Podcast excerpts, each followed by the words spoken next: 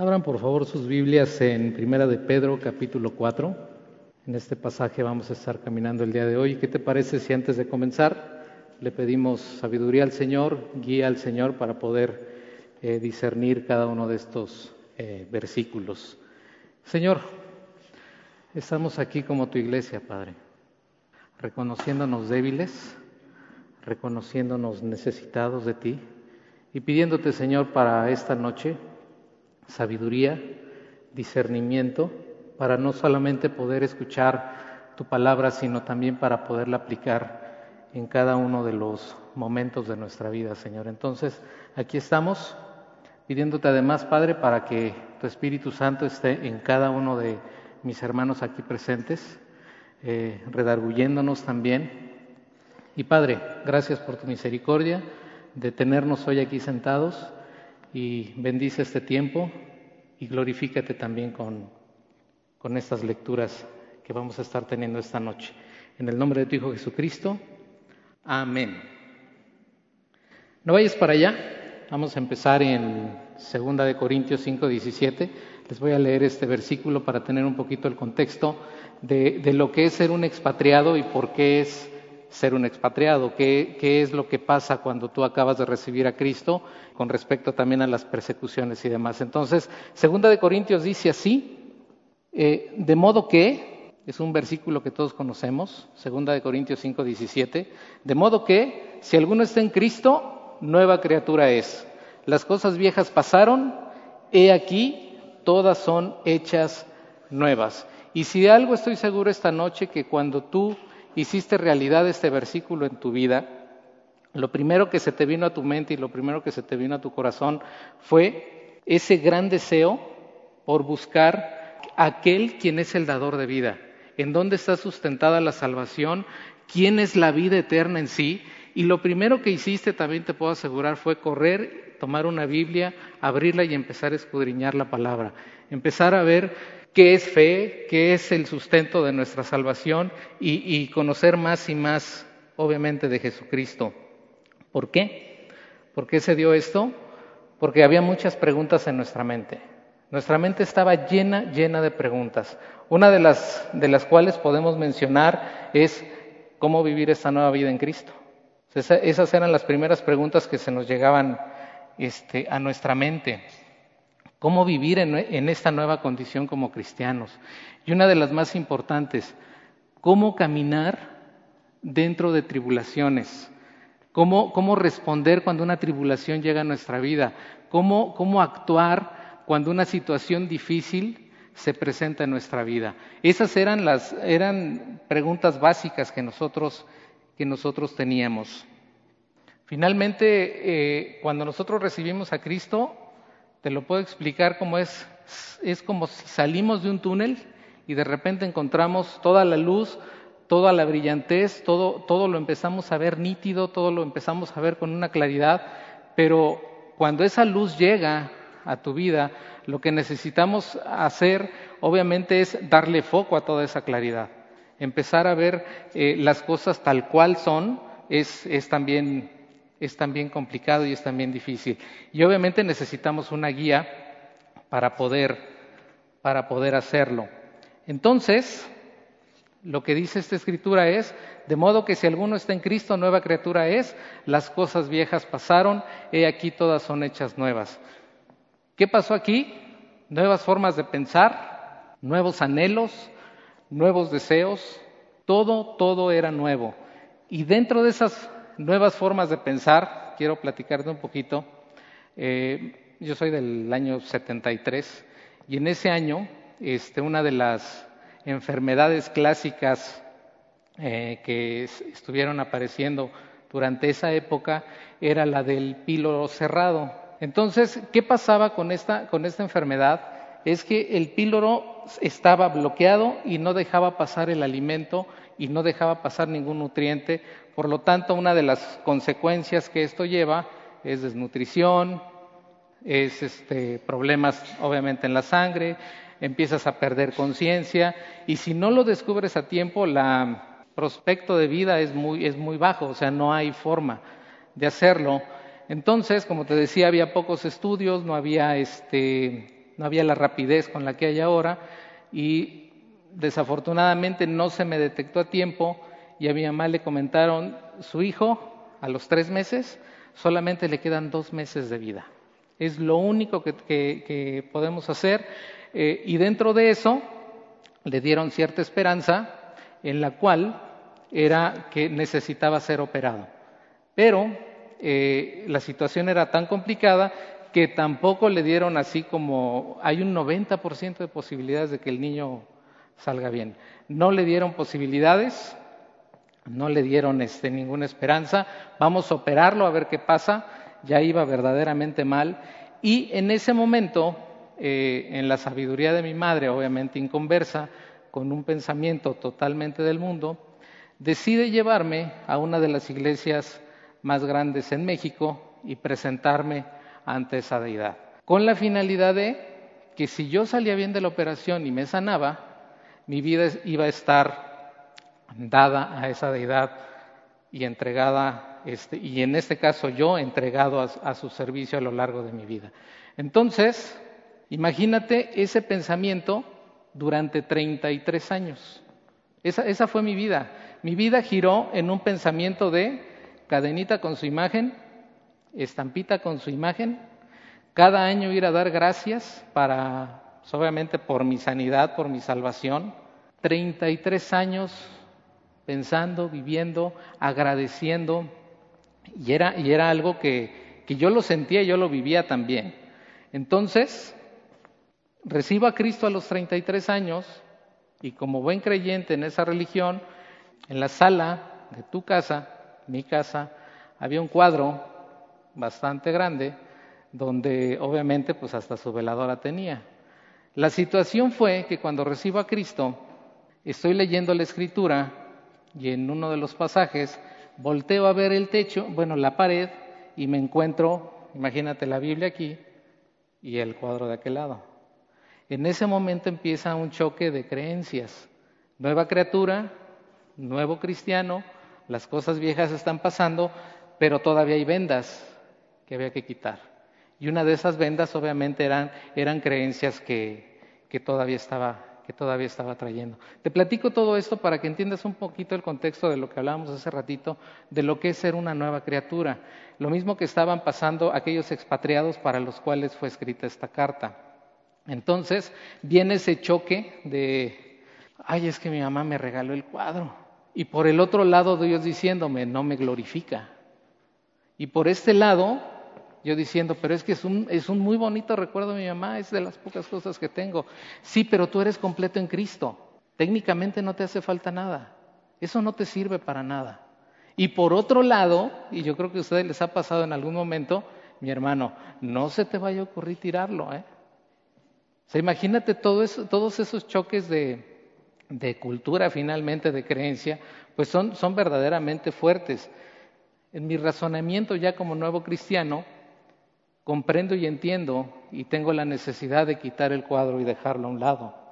Pero fueron muchas batallas y es un proceso para poder lograr eh, ese cambio precisamente. ¿Cuánto y más te digo para aquellos que no tienen la oportunidad de conocer lo que dice el Evangelio? como en, su momento aquellos expatriados, aquellos dispersos, aquellos extranjeros y peregrinos para los cuales fue escrita, fue escrita también esa carta. Una de las cosas que también aprendí con esta situación, porque dices, bueno, entonces ¿quién te sanó? Si estás aquí. Una de las cosas que, Dios me enseñó en, su, sabiduría y en la meditación que tuve al estar con Él, es que Dios no tiene ningún problema de autoestima. Realmente no lo tiene. Eh, si en tu pensamiento como inconverso tú le achacas tu sanidad o tú le achacas los milagros tal vez a otra cosa. Dios sabe su propósito. Yo estoy aquí porque Dios me sanó. Yo estoy aquí por su voluntad. Y tú estás sentado ahí por la misma razón, por su voluntad y también, y también por su propósito. Entonces, Dios va a llevar a cabo su voluntad en ti a pesar de tus creencias y tú debes de tener tu propia historia. Tú sabes cómo llegaste a Cristo, tú sabes qué fue lo que Cristo tuvo que mover y Dios tuvo que mover para que tú estuvieras esta noche sentado aquí. ¿Hasta qué punto llevó Dios a tu corazón para quebrantarse y poder voltear a Él y darle la honra y gloria también? Te decía, nuevos pensamientos, nuevos deseos, todo nuevo. Y de repente, sin que siquiera tú te dieras cuenta, empiezas a dejar de desear lo que antes formaba parte de tu vida. Alguien te invita, algún amigo este, con los cuales tú convivías mucho, oye, ¿qué te parece si vamos a tal lado? ¿Sabes qué? No quiero. Ya no, ya no me siento bien, ya no, ya no quiero estar. Es que, es que no te, es que no te lo permiten, ¿verdad? Y es que ya no es que no te lo permitan, es que tu anhelo ya está, ya está puesto en otro lado. No, no te limita el cristianismo. Simplemente tú ya no deseas. ¿Por qué? Porque estás completo en Cristo, porque ya tú le estás perteneciendo a Él. Encuentras tu deseo satisfecho en Cristo. Repito, porque ya encontraste tu deseo satisfecho en Cristo. Y obviamente no solamente hubieron preguntas, no solamente hubieron preguntas, también tu cosmovisión, tu entorno, tu forma de ver las cosas cambió y de repente te diste cuenta que ya no encajabas ahí. O sea, de un momento al otro, de ser un inconverso que cabía en todo, en todo lugar donde pudieras estar, de repente ya no cabes, porque tú ya no perteneces ahí. Tu vida ya no depende del mundo, sino depende de Dios.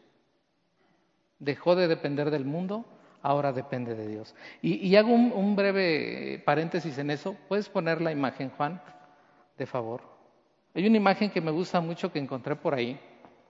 Si la puedes ver, es Dios al centro y, en este caso se refiere eh, en cuestión de matrimonio y demás. Mientras más estás pegado al centro, mientras más estás pegado a la cumbre junto con Dios, obviamente tu matrimonio va a estar, va a estar unido, va a estar, a estar dependiendo del Señor. El asunto está que cuando más lejos tú estás de Cristo, ya sea en tu matrimonio, lo puedes aplicar en trabajo, en, lo que tú quieras. Mientras más lejos estás, no solamente tú, tú te separas, sino esa consecuencia va a impactar también a tu familia, ¿ya viste? Te empiezas a separar. Pero Dios no te va a dejar aquí.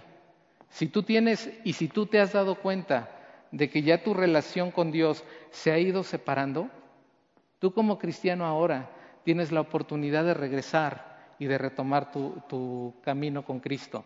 Entonces, esa imagen, como te digo, me parece, me parece muy acertada y espero que sea también de utilidad para ti esta noche y que la puedas vivir también.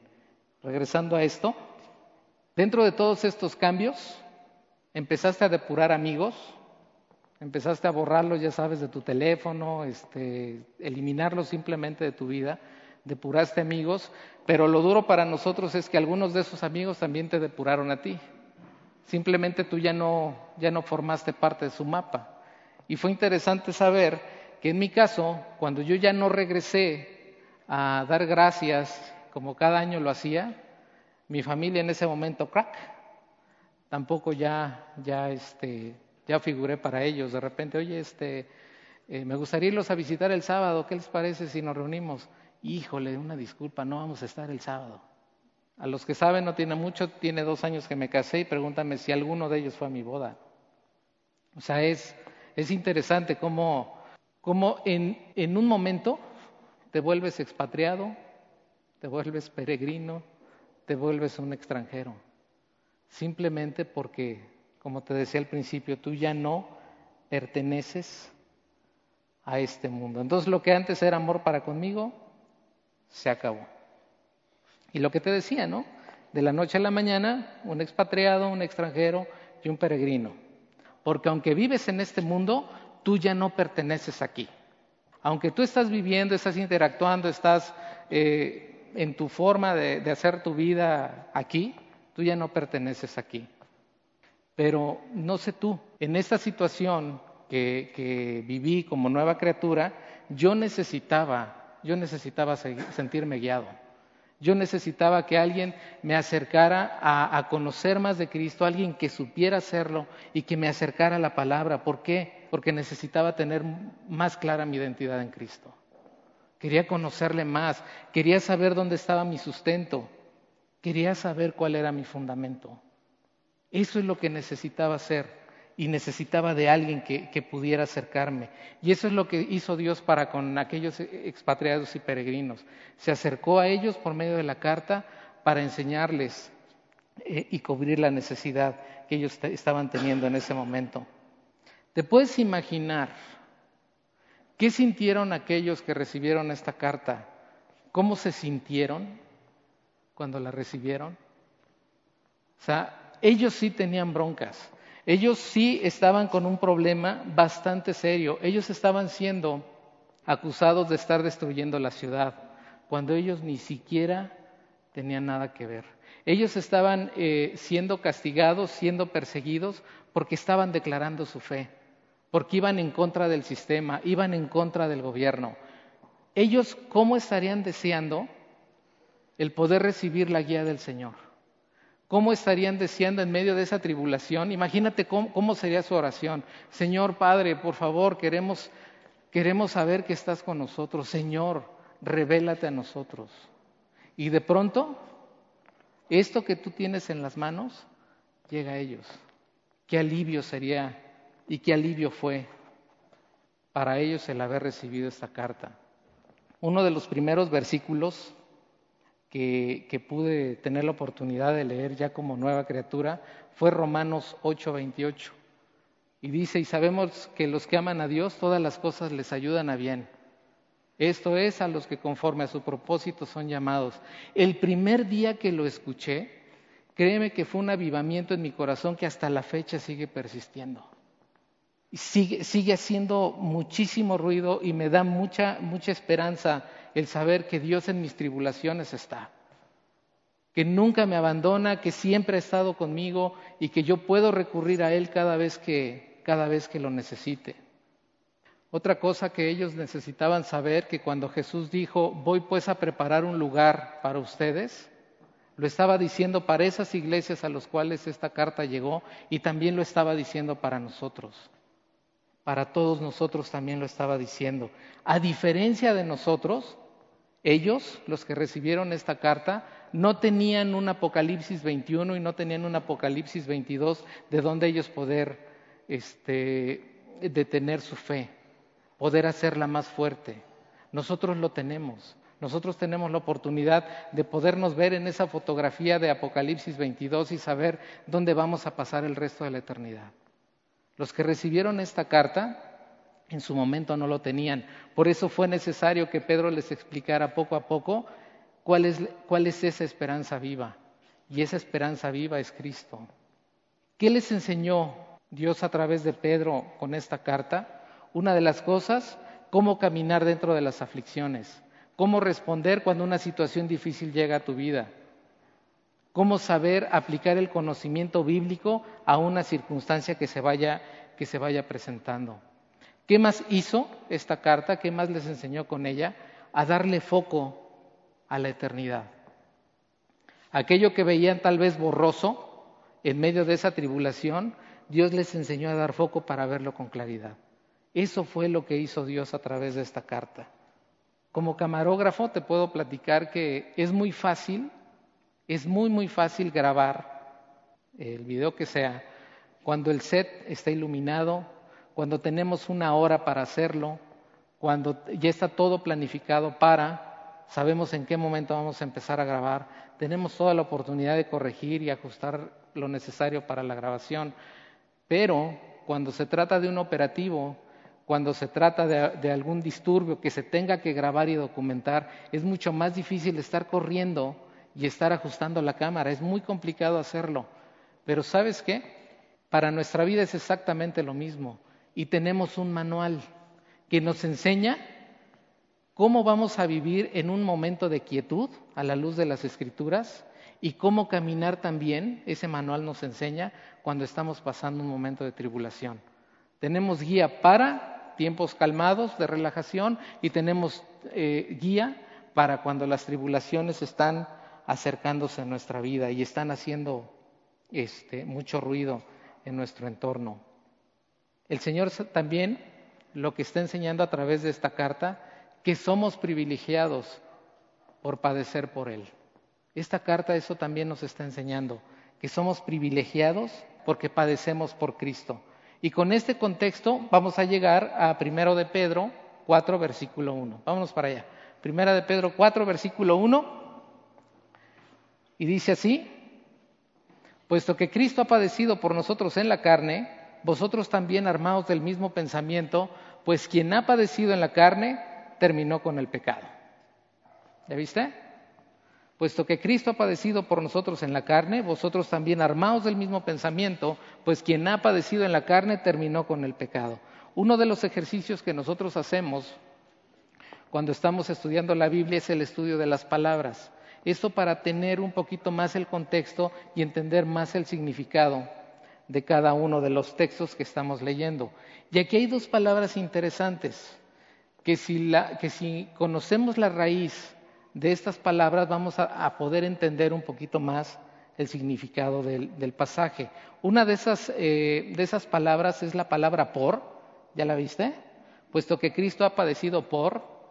La palabra por en su raíz quiere decir en lugar de.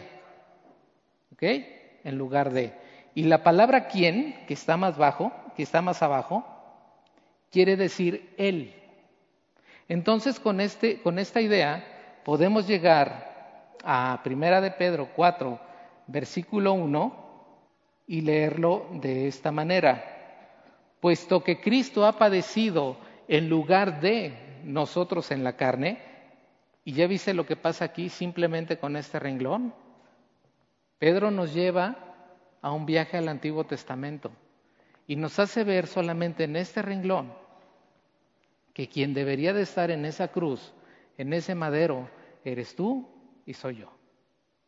Lo podemos ver en Isaías 53, versículo 5. Yo se los leo, no vayan para allá. Isaías 53, 5 dice así, mas el herido fue por nuestras rebeliones, molido por nuestros pecados.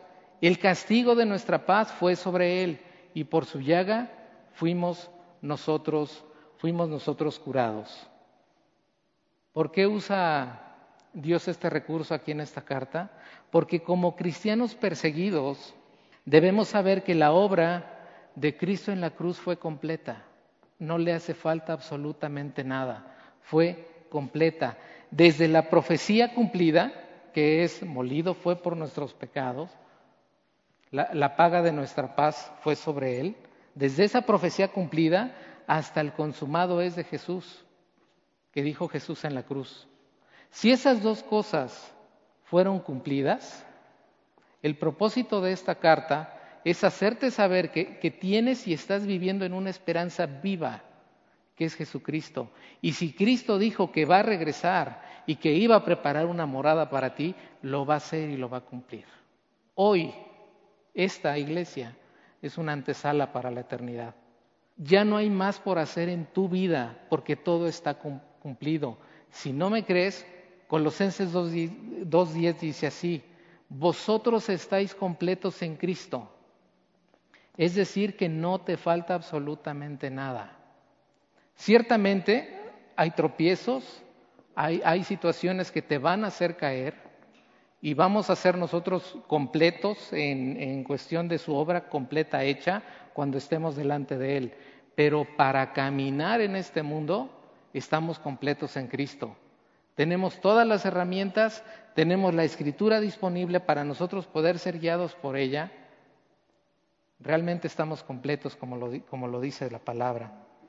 Y te decía, si estos dos hechos están ya cumplidos, es un alivio para nosotros saber que la esperanza ya está por alcanzarnos. Si nosotros fuéramos hacia la esperanza, si nosotros fuéramos caminando hacia la esperanza, tendríamos todo el tiempo para arreglarnos, para acomodar ciertas cosas, para ajustar ciertos detalles, pero a la luz de la escritura lo que está diciendo es que la esperanza nos va a alcanzar a nosotros. Entonces, ¿cómo te va a alcanzar? Y en qué posición estás ahora cuando esa esperanza se presente frente a ti. Y otra de las cosas que esta esperanza nos da, que cualquier situación en tu vida por la cual tú estés atravesando, solamente a la luz del espacio-tiempo que nos está tocando vivir ahora, es solamente una breve tribulación momentánea. Toda situación que en tu vida esté ocurriendo en este momento, llámese lo que se llame, lo que tú estés pasando por ahora, es solamente una breve tribulación momentánea. Y esa, y debe de ser nuestra percepción. Y ármate de ese pensamiento, porque ese pensamiento es de Cristo. Todo lo que tú llegues a vivir solamente es una breve tribulación momentánea. Más adelante del versículo dice, vosotros también, versículo este 1, seguimos ahí, vosotros también armados del mismo pensamiento, pues él, ya, ya viste que cambiamos quién, pues el que ha padecido en la carne, terminó con el pecado. Y armarse del mismo pensamiento, como lo dice la Escritura, va más allá del hazte a la idea de que vas a padecer. Porque muchas traducciones así lo dicen. Ármate del mismo pensamiento, ok, me voy a hacer a la idea de que voy a padecer. Va esto mucho más allá. La palabra armarse en su raíz quiere decir equiparse. Equípate. Pero ¿de qué te vas a equipar? ¿Dónde voy, a comprar el equipo? No tienes nada que comprar.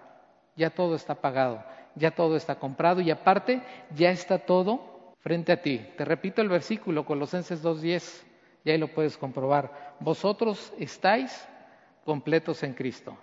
Técnicamente no te hace falta nada. Lo único que tienes que hacer es armarte de aquello de lo cual Cristo ya, ya proveyó para tu vida. Hace, hace unos días estaba, estábamos por salir de casa y aquí está mi esposa y la voy a quemar.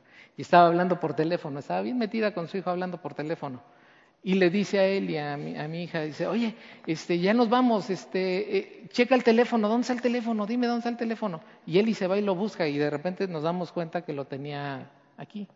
¿Cuántas veces, o dime si no te ha pasado, que estás busque y busque y busque algo y resulta ser que ya lo tienes en la mano? Me imagino que ya te ha pasado una situación así. Ahora, ¿qué es lo que tienes de Cristo en tus manos? ¿Qué es eso que tienes de Cristo en tus manos? Vida eterna. Una de las cosas que tienes es vida eterna. Pero necesitas estar plenamente convencido. Saber que la vida eterna no se pierde. Saber que no está sustentada en ti. Saber que está sustentada en Cristo. Saber que eres hijo de Dios. Y que no en algún momento Dios se va a cansar de ti y va a decir, no, es que bueno, ya no es mi hijo. No sé, digo, si tienes hijos o si tienes, obviamente tienes familiares, tú nunca vas a dejar de ser el hermano de quien es tu hermano. Y tu hijo jamás va a dejar de ser tu hijo aunque se te vaya de la casa. Para Dios nosotros es exactamente lo mismo. Pero necesitamos estar confiados de que su palabra es verdad y que cuando Él nos adoptó como sus hijos, Él asume esa responsabilidad y la cumple y no se va a arrepentir de, habernos hecho sus hijos, dado que Él nos escogió desde antes de la fundación del mundo. ¿Qué otra cosa tienes en, las manos? Saber que eres libre, que Dios ganó la libertad, que Dios ganó la libertad para ti. Eso lo tienes en tus manos, ya está, ya está aquí, pero necesitas vivirlo. Date cuenta que cuando, cuando te dio la libertad, si estabas en una jaula, cautivo, siendo dependiente de estar viviendo en esa jaula, Dios abre la puerta y tú tienes toda la libertad para salir. El problema es que ni siquiera te has dado cuenta que esa puerta está abierta y que puedes abandonar el pecado en el que estás, porque eres libre de poder hacerlo. Dentro del contexto de quién te separará del, amor de Cristo, si la salvación se pierde o no, eh, Romanos 8, eh, te lo leo rápido, Empieza con preguntas, ¿quién nos separará del amor de Cristo? Tribulación, angustia, persecución o hambre, desnudez, peligro o espada. Y aquí hablas mucho de la tribulación. Y habla de que si tú estás pasando por alguna situación difícil, no Dios va a agarrar y se va a ir. Hay que, hay que las vea como pueda. Dios va a estar contigo en esa tribulación. Es más, Dios permite esa tribulación. Y eso a veces no lo consideramos. Pero es una breve tribulación momentánea y es necesario que pases por ella para que Dios sea glorificado. Y no me vas a decir que no, pero en esa tribulación tú afirmaste tu fe. Dice, como está escrito, por causa de ti somos muertos todo el tiempo, somos contados como ovejas de matadero. Antes en todas estas cosas somos más que vencedores por medio de aquel que nos amó. Por lo cual, checa, estoy seguro, dice la Escritura. Eso, es lo que debes de, esos son pensamientos de, de Cristo. Piensa exactamente igual que Él y puedas decirlo de la misma manera. Yo, Quick, yo, Antonia, yo, quien seas, cual sea tu nombre, por lo cual estoy seguro que ni la muerte ni la vida, extremos, no medios, todos son extremos, ni la muerte ni la vida, ni ángeles, ni principados, ni potestades, ni lo presente, ni lo porvenir, ni lo alto, todos son extremos, ni lo profundo, ni ninguna otra cosa creada nos podrá separar del amor de Dios que es en Cristo Jesús, Señor nuestro. De eso ármate que ya no haya dudas en tu caminar con Cristo, que no, que no haya inconsistencias. Dice que no seamos como niños fluctuantes, que seamos de un mismo pensamiento. Si, si, si tú crees en Cristo, cree en Cristo en todo momento. Ámale en todo momento, que no haya fluctuaciones en tu vida. Hablamos acerca de la libertad. También, ¿qué otra cosa tienes en tus manos? Que no hay condenación en tu vida. Qué padre saber eso, qué, qué, bonito saber que toda condenación fue quitada y que, y que tienes toda la oportunidad para vivir en completa libertad. Ármate de ese pensamiento. Y obviamente te puedes armar del pensamiento de saber que el Espíritu Santo está contigo en todo momento. No cuando terminas su devocional y sales a, a, trabajar, el Espíritu Santo se queda ahí. El Espíritu Santo va contigo en todo momento y puedes echar mano de ese recurso en todo momento. Pero está en nosotros el querer hacerlo y el poder en todo momento estar deseando que el Espíritu Santo esté obrando en tu vida. Ármate de ese pensamiento, ármate de los pensamientos de Cristo. ¿Qué hizo Cristo? Menospreció el oprobio. ¿Qué más hizo Cristo? Buscó agradar a su Padre en todo momento. Y eso tiene mucho que ver en su forma de pensar. Buscó hacer su voluntad como centro de su vida. Jesucristo. Podemos hacerlo también nosotros. ¿Qué hizo también? Se humilló. Y podemos decir que a cada uno de nosotros nos toca no tener más alto concepto de nosotros mismos, saber nuestras limitaciones, saber quiénes somos realmente, no tener más alto concepto de nosotros mismos ¿Y qué hizo Jesús? Glorificó a su Padre. ¿Con qué? Con sus actos. Y eso es lo que nos toca también hacer nosotros. ¿Para qué? Versículo 2 dice, para no vivir el tiempo que resta en la carne conforme a las concupiscencias de los hombres, sino conforme a la voluntad de Dios. Entonces, ya tienes en tus manos las herramientas para no vivir en esta lista de, de posibilidades para estar cayendo continuamente en el pecado. Puedes estar pasando o puedes haber pasado por, eh, en muchos años pidiendo por una situación que sin darte cuenta, como lo vimos con el teléfono, ya la tienes en tus manos. Efesios 4, 31 y 32, todo esto que te, que te acabo de decir antes, lleva a este contexto. Efesios 4, 31 y 32 dice, quítese de vosotros toda amargura Quítese de vosotros todo enojo, ira, gritería, maledicencia y toda malicia. Antes bien, sed benignos unos con otros, misericordiosos, perdonándoos unos a otros, como Dios también os perdonó en Cristo. ¿Por qué no te animas hoy a usar las herramientas que ya puso Dios en tu vida? Porque aquí la escritura dice, quítese de vosotros. O sea, ya lo puedes hacer por cuanto eres completo en Cristo. Entonces, si de repente en alguna situación te, tú te ves en depresión, en angustia, en miedo, en insatisfacción, di ya basta. porque sinceramente para esto no murió Cristo. Para esto no te dejó completo Cristo. Pero necesitamos usar las herramientas que Dios ya ganó por cada uno de nosotros en la cruz. Y siempre recuerda lo que Dios ya puso también en tus manos. Y toma la iniciativa. Porque puedes estar completamente armado y quedarte parado, ¿no? Camina. Camina, avanza. Versículo 3. Basta ya el tiempo pasado para haber hecho lo que agrada a los gentiles. Date cuenta de algo. Tú ya te hartaste del pecado en el que estás. Tú ya te hartaste de terminar siempre en lo mismo. En lo personal a mí me ha pasado. De repente digo, ya es el mismo pecado, siempre termino en lo mismo, trato de salir de, lo que estoy haciendo y, vuelvo a regresar a lo mismo. Es exactamente lo que pasa como cuando les ha pasado con los cacahuates, que tienes la bolsita aquí y estás comiendo y de repente ya estás hasta acá pero sigues.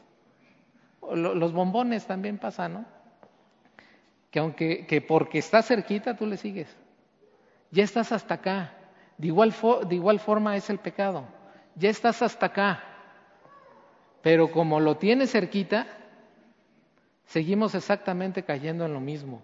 Entonces la pregunta, la pregunta es, ¿qué bolsita está dominando tu vida? Lo de menos son los cacahuates, lo de menos son los bombones. Ahora, ¿qué vas a hacer con esa bolsita? Es importante saber que con las herramientas que tienes puedes quitar esa bolsita y alejarla. Porque puedes pasar toda la vida pidiendo que esa bolsita camine y no va a caminar. ¿eh? Tus manos, muévela. Lo puedes hacer. Te voy a leer un versículo en otra versión. Es 1 Corintios 10:13. Es una traducción diferente. Dice, ustedes no han sufrido ninguna tentación que no sea humana y común al género pero Dios es fiel y no permitirá que ustedes sean tentados más allá de lo que podéis aguantar. Mas cuando llegue la tentación, Él les dará también una salida a fin de que puedan resistir. ¿Ya viste? Esa salida no tiene que ver nada con lo sobrenatural. Nada con lo sobrenatural. Si tú vas tras un pecado, yo no puedo orar y decirle, Señor, que, no me conteste esta chava, padre, que no me, le, voy a marcar, pero que no me conteste. ¿Sabes qué? Dios no lo va a hacer así. Pero sí te dio, si tu problema es con cuestiones de la computadora y páginas y lo que tú quieras, un dedo para apretar el botón de play y apagar la computadora. Esa es la mejor salida que tú puedes encontrar. Y, es un, y esa es una herramienta que Dios ha puesto frente a ti. ¿Tienes sentido común? Úsalo también es de Dios y viene por parte de Dios.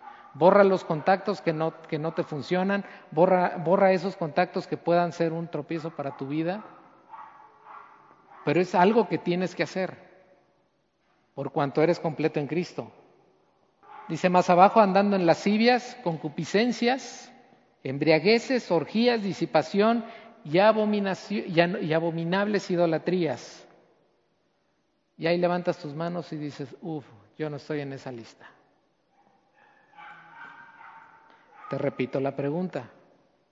¿Qué bolsita está gobernando tu vida? ¿Qué bolsita es la que está haciendo por ahí ruido? Te voy a definir una sola de estas palabras. La palabra disipación quiere decir hacer con gusto lo ilegal. Esa es la palabra disipación. Hacer con gusto lo ilegal. O divertirte con lo ilegal y formar parte y gozarte con eso ilegal. Y desde ahí entra el darle la mordida al poli hasta formarte y ganarle en la fila de las tortillas. Y de ahí vele subiendo las rayas. Disipación, gozarte, gozarte haciendo lo malo también. Ahora bien, el versículo 4 de este pasaje te da una de las razones por las cuales fueron perseguidos y son perseguidos. Dice así, a esto les parece cosa extraña que vosotros no corréis con ellos en el mismo desenfreno de disolución y os ultrajen. ¿Ya viste? ¿Qué es lo que te dice el mundo? Si no jalas para donde yo jalo, vas a tener consecuencias. Eso es lo que el mundo te, dice en todo momento. Si tú no estás de acuerdo hacia el, hacia el lugar donde nosotros vamos como mundo, las consecuencias van a ser para ti. Y lo puedes ver en, esto de todos los movimientos que se han soltado ahorita. Está el listón verde a favor del aborto. Y por otra parte está el, el listón morado diciendo ni una menos. Entonces, ¿qué? ¿Vamos a abortar únicamente a varoncitos? Porque hasta ahorita yo he visto que el aborto es parejo. Con esto te das cuenta de una cosa, que toda ley humana tiene un hilo por ahí de donde poderse agarrar. No es consistente, no tiene fundamento y como te digo, cuando tú la pones a la luz de las escrituras, se rompe, porque no es firme, no es fuerte y siempre va a estar chocando. Dice versículo 5, pero ellos darán cuenta al que está preparado para juzgar a los vivos y a los muertos. Nosotros abrazamos las promesas que son de esperanza. Esas promesas las abrazamos muy bien y las asimilamos y las queremos y, queremos vivirlas. Pero debemos de estar conscientes de algo. Las promesas, como, como decíamos, de bienaventuranzas se van a cumplir, sí, pero también las promesas de juicio y debemos de saber en cuál, en cuál de las dos estamos parados.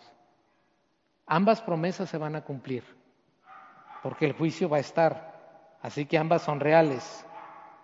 Entendiendo esto, la eternidad, la eternidad como tal, pasa por encima de cualquier hecho doloso que tú puedas vivir. O sea, cualquier cosa que tú, que tú puedas vivir ahorita en tu carne, estando en, en, esta, en este mundo, Cualquier hecho doloso, la eternidad pasa por encima de, cualquier situación. Aunque somos carne, y obviamente por esa condición nos duele, hay promesas que pasan muy por encima de cualquier, como te decía, hecho doloso. Y una de esas promesas dice que Él mismo va a secar nuestras lágrimas. ¿No te da paz? Que aunque ahorita estés con, con, esa, con tu corazón constrito, con, con, ese, con ese pesar, saber que al final de esa esperanza Dios mismo va a estar contigo secando tus lágrimas. Eso para nosotros debe de darnos mucha esperanza y saber también que se va a cumplir. ¿Qué otra cosa eh, dice, dice la palabra con respecto a esas esperanzas?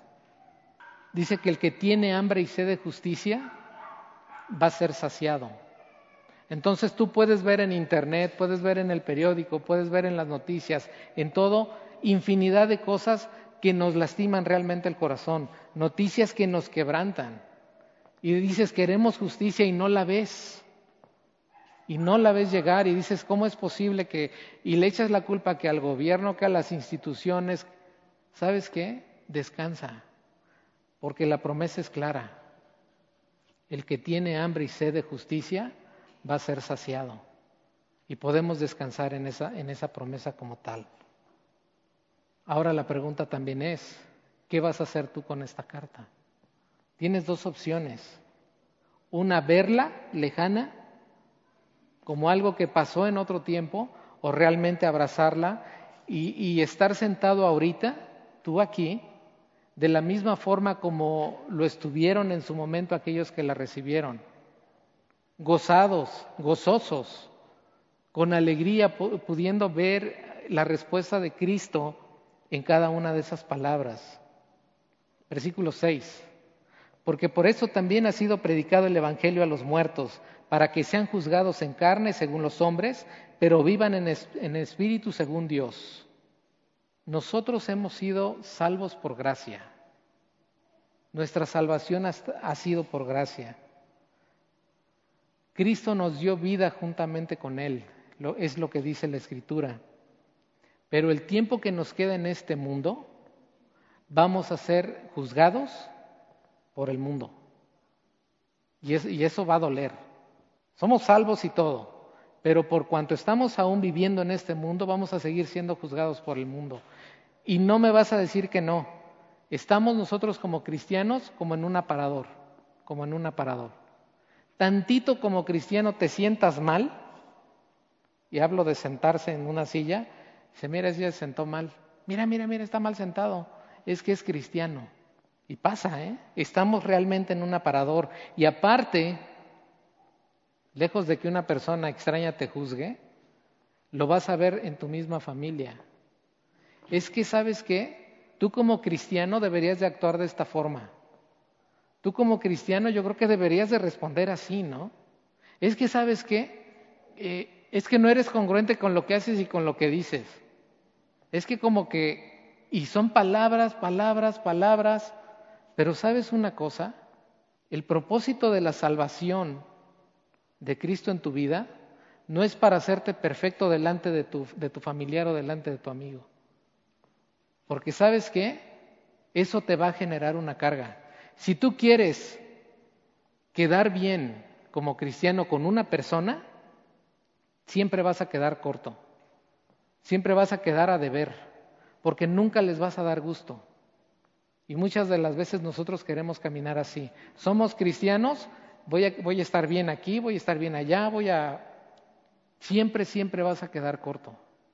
El propósito de Cristo por haberte salvado es precisamente para que le glorifiques a Él. Y Dios te va a hacer perfecto cuando estés con Él.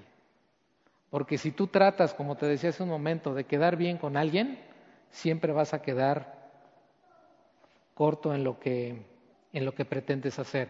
Entonces, déjate moldear por Dios. Que Dios sea el que te moldee para que puedas glorificarle.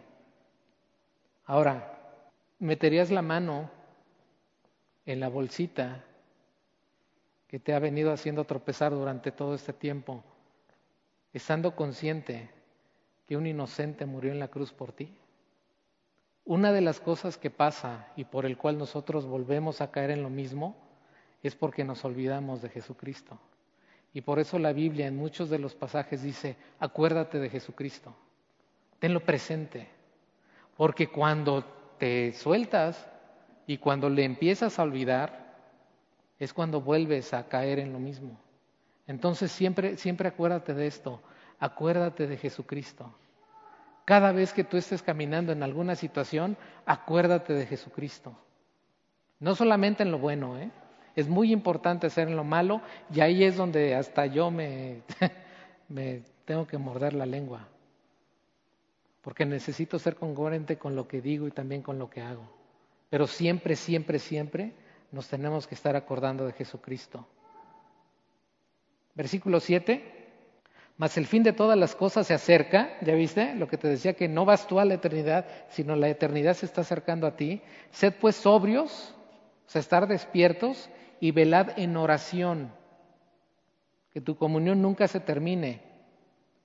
¿Por qué hace Pedro énfasis en este punto con respecto a que veles, a que, a que estés sobrio?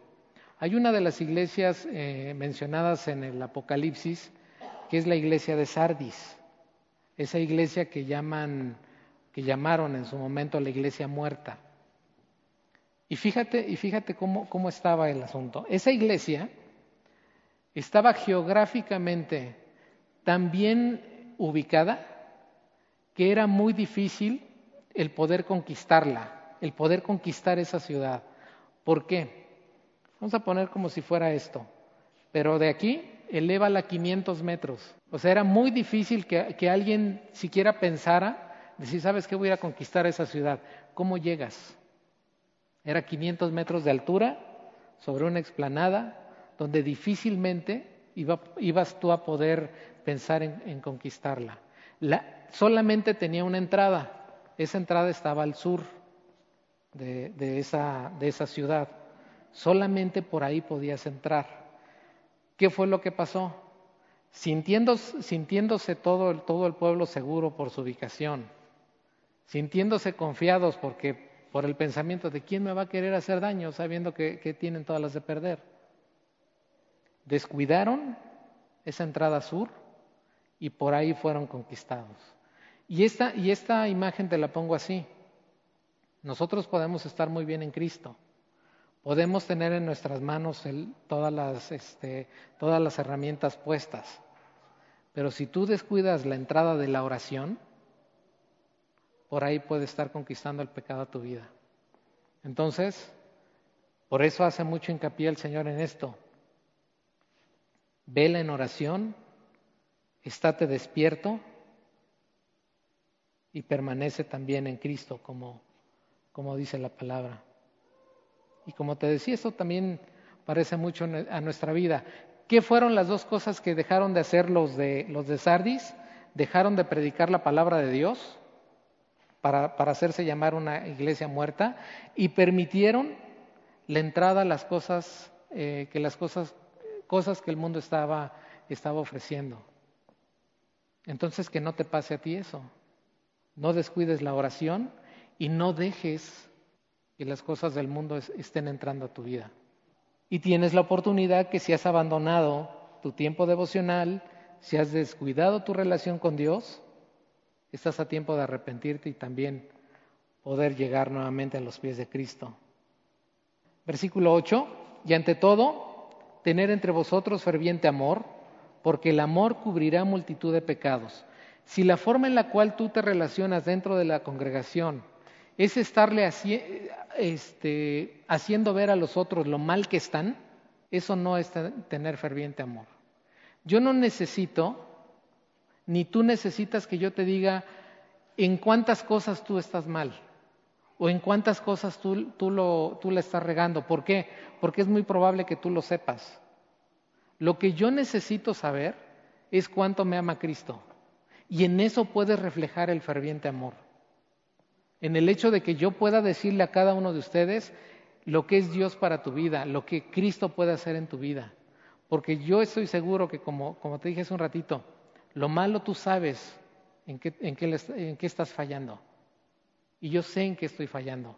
Lo que necesito saber es cuánto Dios me ama, qué es lo que Cristo ha hecho por mí, y eso me va a ayudar a poder, a poder corregir los errores que esté que esté teniendo. Ahora, ferviente amor, el ferviente amor alcanza para todos y no se sectoriza. Si yo tengo ferviente amor, tiene que ser un ferviente amor para la iglesia, no solamente para, mis, para, los amigos cercanos. Ah, es que esos como son mis cuates, ferviente amor para con ellos. No, es ferviente amor para la congregación como tal. Versículo 9 hospedaos los unos a los otros sin murmuraciones. Para tú poder hospedar a una persona, necesitas amarla. Ahora entendemos esto, que en el concepto de persecución que estaban teniendo estos eh, expatriados y extranjeros peregrinos, era muy probable que en esa dispersión entre iglesias, entre congregaciones, se haya tenido que recibir a personas y hospedarlas por algún tiempo. Es lo que acabamos de pasar ahorita con, los pastores que nos estuvieron visitando. Fue una oportunidad para nosotros para mostrarles el amor de Cristo. Fue para, una oportunidad para nosotros de lavarles, de lavarles los pies. Fue una oportunidad de nosotros de poderles decir cuánto Cristo ha hecho también por esta congregación. Entonces, para poder hospedar necesitamos amar, independientemente a la situación que tú estés viviendo cuando estás hospedando a una persona. De repente dices, no, es que faltan mesas, es que me falta una silla. No pasa nada. El amor, como dice la Escritura, va a suplir multitud de dificultades y pecados. Versículo 10. Cada uno según el don que ha recibido, ministrelo a otros como buenos administradores de la multiforme gracia de Dios. Necesitamos hacer que los nuevos creyentes conozcan de Cristo, que sepan quién es, qué hace y por qué, y por qué Cristo es nuestro centro también. Versículo 11, si alguno habla, habla, hable conforme a las palabras de Dios. Todo lo que pueda salir de nuestra boca en, en cuestión de, de sabiduría humana sale sobrando. Nosotros debemos de concretarnos y llevarlos a la escritura. Limítate a hablarles lo que dice la Biblia. Podemos pasar dos horas hablando de nuestras experiencias en cuestión de, consejería, en algún tiempo de consejería, pero eso no les va a dar ningún fruto. El único fruto que puede ser efectivo para una consejería es poderlos llevar a, a Cristo. Dice, si alguno ministra, ministra conforme al poder de Dios que Dios da para que en todo Dios sea glorificado por Jesucristo, a quien pertenecen la gloria y el imperio por los siglos de los siglos. Amén. Entonces cuando Dios ponga frente a ti a esa persona a la cual le vas a predicar el Evangelio, acuérdate lo que dijo Pablo, no he rehuido a mostrarles todo el consejo de Dios. No te quedes con nada. Predícales todo lo que, lo que tú sabes. Tú eres un testigo y como tal testifica lo que has visto y lo que has oído. Y además, no tengas miedo de hacerlo, porque vas enviado por Dios, llevas el poder de su palabra en tu boca y además vas lleno del Espíritu Santo. Y eso es lo que, esta carta nos ha, nos ha mostrado a lo largo de, de estos versículos. Entonces, pues solamente nos queda pensar cómo vamos a salir esta noche de aquí. Imagínate cómo salieron después de haber leído esta carta aquellos expatriados, aquellos dispersos. Con cuánta emoción pudieron haber salido y, nuevamente regresar a sus actividades, sabiéndose perseguidos, sabiéndose señalados, sabiéndose culpados. Pero ¿sabes qué? Con una esperanza viva de haber puesto sus ojos en quien, en quien se tienen que poner, en este caso en Cristo. Vamos a orar. Señor, y pues nos contamos también nosotros, Señor, como extranjeros, como peregrinos, pero también como necesitados de tu palabra, Señor, y pidiéndote que conforme a tu voluntad, tú nos sigas guiando, tú, tú te sigas también haciendo visible por las cosas hechas y te damos gracias, Padre, por esta carta. Gracias por haber usado a tu Espíritu Santo para ponerla frente a nosotros y pidiéndote, Señor, sabiduría para poder vivirla y más adelante también poderla compartir a otros que tengan la necesidad de conocerte y de saber más quién eres tú, Señor. Te pido, Padre, también que nos lleves con bien a nuestras casas y que tu Espíritu Santo siga morando en la vida de cada uno de mis hermanos. En el nombre de tu Hijo Jesucristo. Amén.